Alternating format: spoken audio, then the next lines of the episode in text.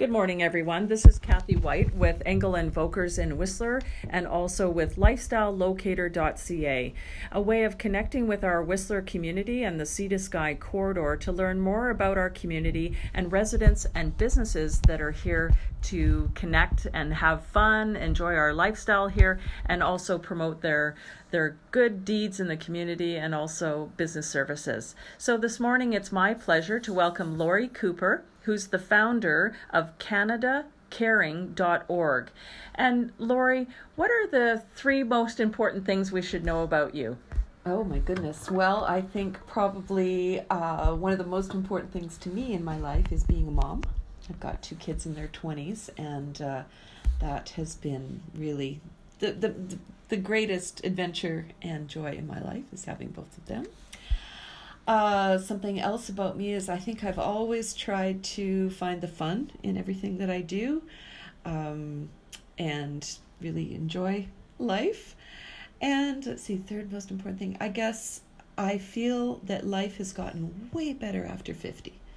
And uh, I'm really enjoying the kind of freedom uh, that that has given me, and you stop kind of caring so much about what people think about you. And uh, that's made my life a whole lot better.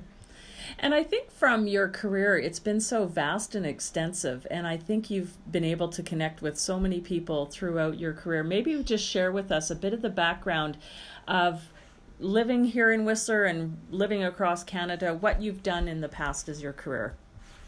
Well, when I was a little girl, I used to interview my stuffed animals with my sister's tape deck, and uh, so I think I should have known from that that I wanted to be a journalist. Uh, so I did end up uh, taking some courses uh, in journalism and landing a job with CBC in the metropolis of Yellowknife.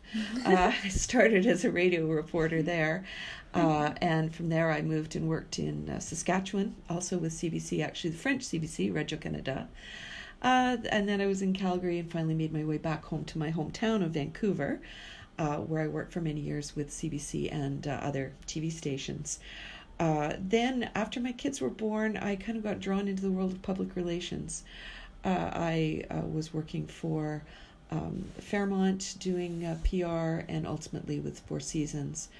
Um, but throughout that time, I'd also been working as a ski instructor on weekends and uh, for a couple of seasons up in Whistler. So I managed to kind of combine my uh, my fun and uh, and my work, my lifestyle. And it's interesting to see where your work and lifestyle has taken you now. So, you know, when you founded this organization, CanadaCaring.org, what brought you to develop that foundation? Well, I saw in September of 2015, there was a photo of the little boy, Alan Kurdi, little Syrian boy, um, picture of his body on the beach in Turkey.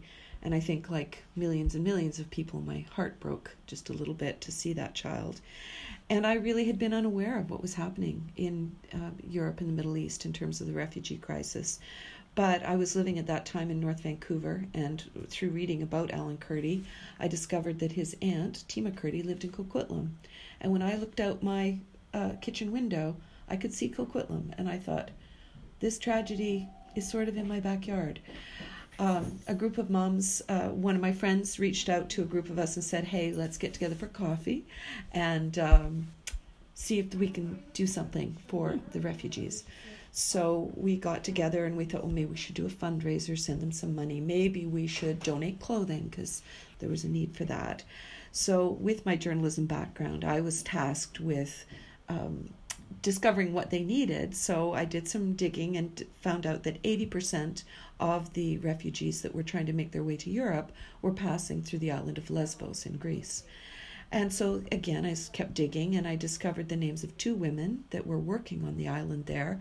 Um, they were expats. One was a woman from Australia and a, a, woman from the UK who lived on the island, who were leading the charge to um, support the arriving refugees. Hmm. So I reached out through Facebook. I said, Hey, we're a group of Canadian women. Uh, we're wondering, can we raise some money for you? Could we send you clothing? And they both said the same thing Yes, we need money. Yes, we need clothing. They said, but what we really need are people here on the ground to help us. They were getting between three and 9,000 refugees a day arriving on the beaches uh, in these rickety rubber boats. Uh, and I just, I don't know, I've never done anything like this, but I just started thinking about it. I looked at my credit card, I had a whole bunch of points, rewards points, and I booked a ticket to Greece. I said, I'm going to go and help. I had two weeks' holidays, and I just thought, I'll just go for two weeks. Uh, a friend of mine said, I'm not letting you go alone, so she joined me, and it was life changing. Um, Greece is beautiful, and you know, it's a lovely, safe country, and the island was gorgeous. But there was this massive human tragedy. But in the midst of that tragedy, the, the refugees that I met were some of the most resilient, courageous, dignified human beings that I have ever met, despite the fact that they had lost everything, including friends and family. But they would arrive with a little plastic grocery bag that of that's all they had left in the world and their smartphone. That was it. And yet they carried themselves with grace. They were so appreciative for any support that we offered. And then the volunteers who showed up, young people, mostly young people in their 20s from around the world, they just showed up and said, I heard that you need help. How can I help? And I thought, oh my goodness, in the midst of this, I saw true humanity and it just gave me hope for the world and inspired me. And when I came back to Canada after that, I started speaking out, advocating for refugees in the media. We, a group of volunteers who had also traveled overseas, uh, came together to form a nonprofit, Canada Caring Society. And um, I went back a few months later. And since that time, I've made four trips to Greece. I started getting involved with sponsoring refugees to come to Canada. I've been involved in about 50 sponsorships.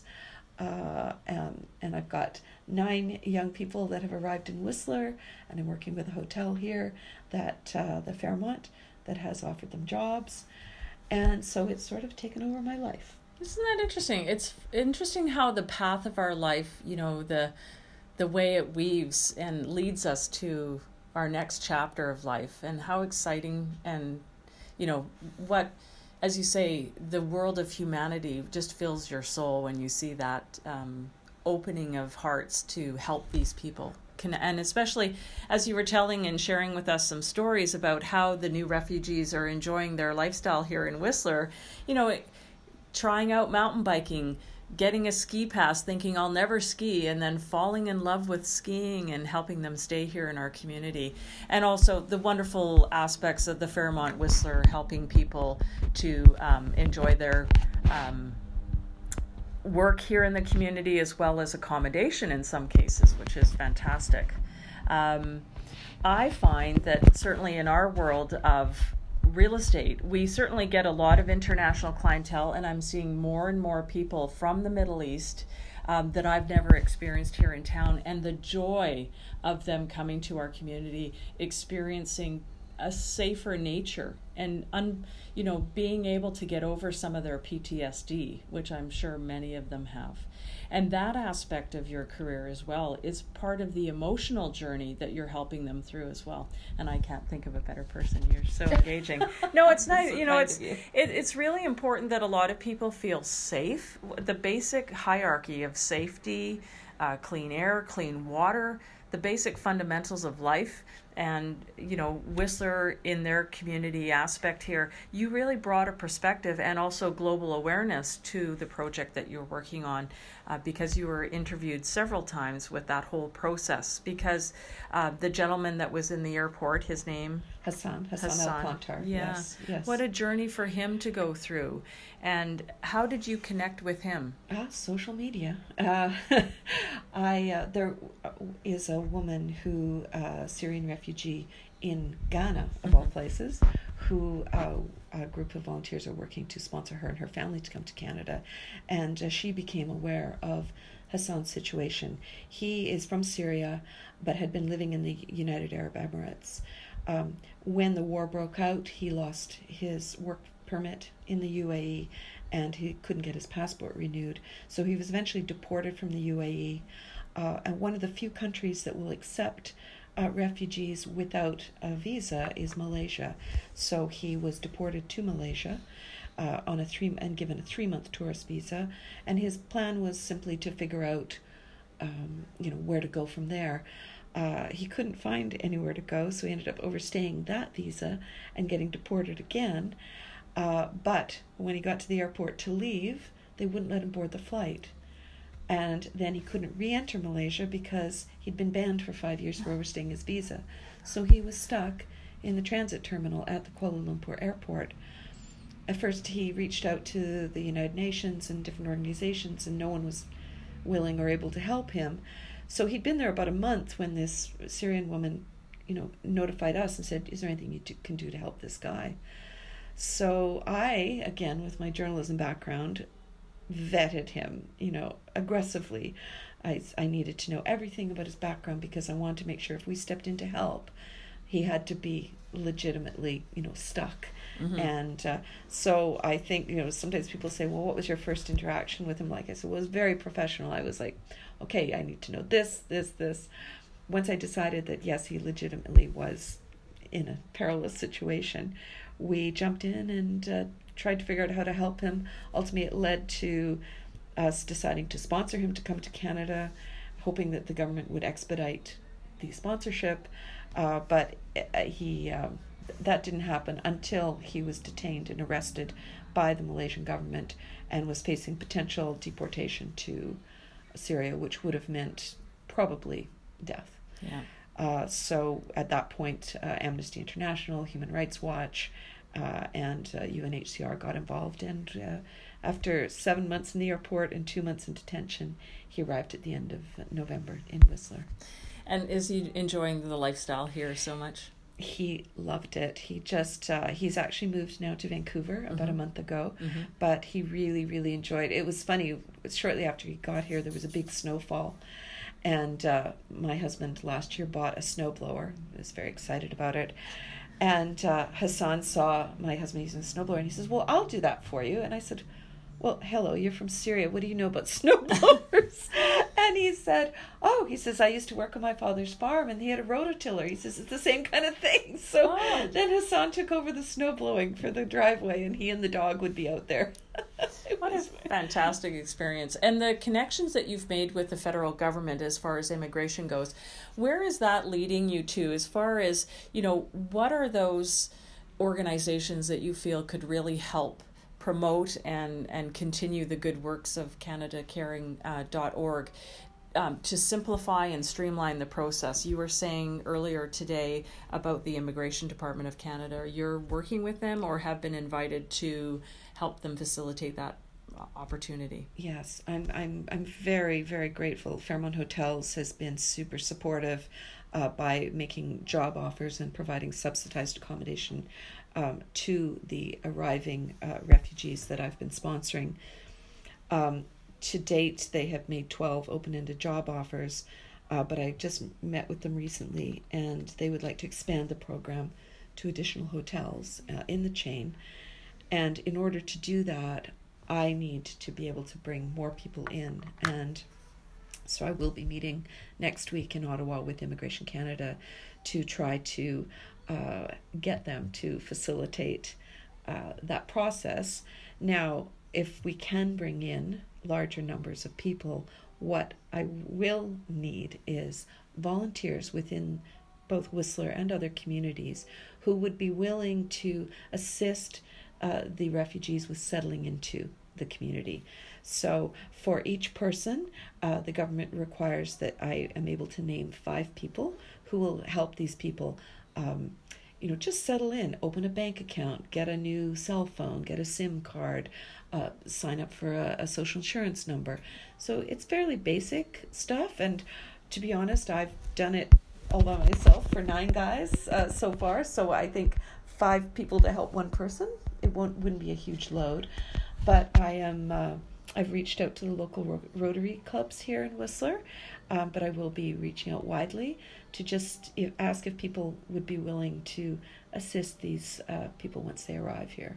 Do you find the multicultural society here in Whistler has also been a connection for people? And I think that I think as our global village gets more connected online, that aspect of multiculturalism around the world and as a community residents being engaged with helping these refugees get settled into the community is very important and and it's a role that all of of us in the community should take more ownership of and connection. So I know that that's going to be a strong project for you is is building these linkages between the different communities that are welcoming these refugees and the importance of organizations within our communities to participate in that process.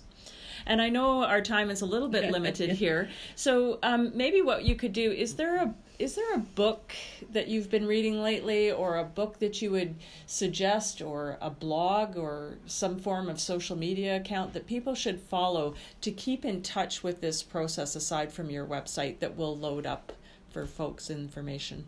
I guess I think it's really important to be reading about the refugee uh, situation, which is evolving daily.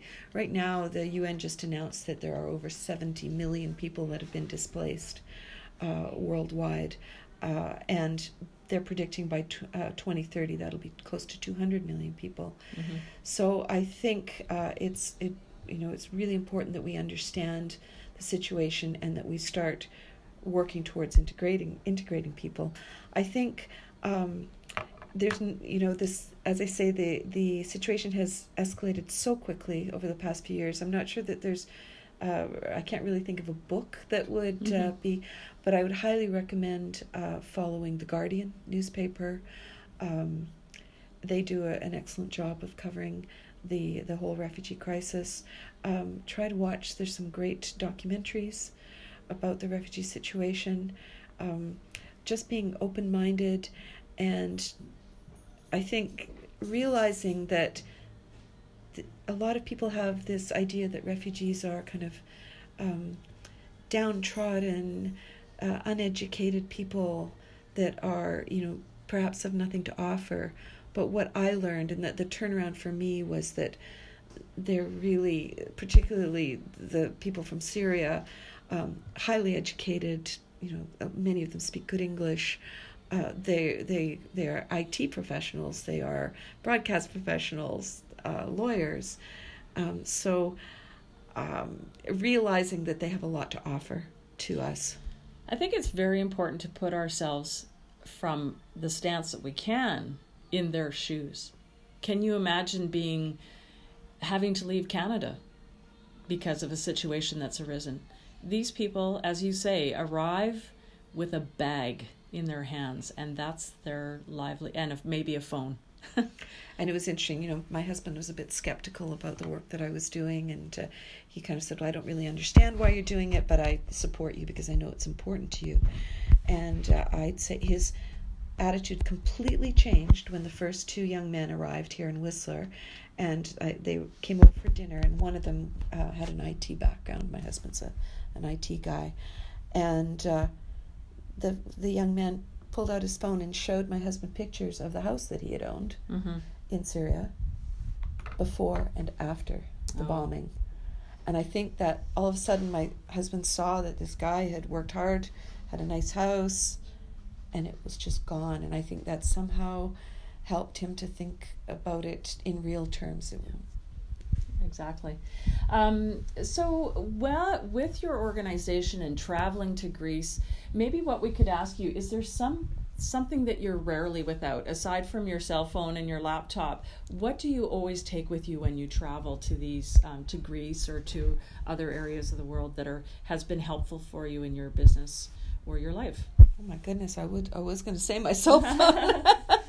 It's amazing how that has connected us yeah globally. well it's it's absolutely um, yeah it's i i think i mean it's not something that i take with me but i would say that social media has been vital and i've always been fairly comfortable with social media but the first time i went to greece i had never been exposed to whatsapp which is a mm-hmm. you know a chat um, messaging system that's very popular in europe mm-hmm. less so in canada although it's growing but uh, w- the entire relief effort was organized through WhatsApp.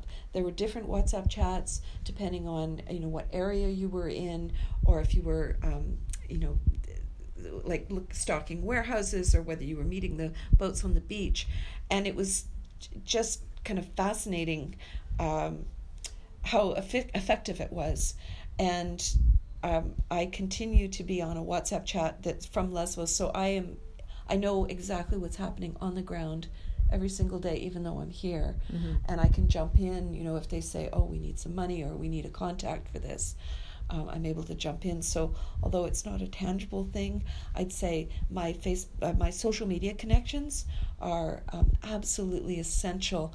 And I have had situations where um, someone reached out to me on social media and said, you know, I, I'm, I desperately need some money for my wife's medication, and I'm in Athens. And I'll get on social media and say, who's in Athens? And I'll, someone will say, I am. And I said, okay, I'm, I'm, I'm e-transferring you some money. Can you get cash to this person? And I can do that like within two hours.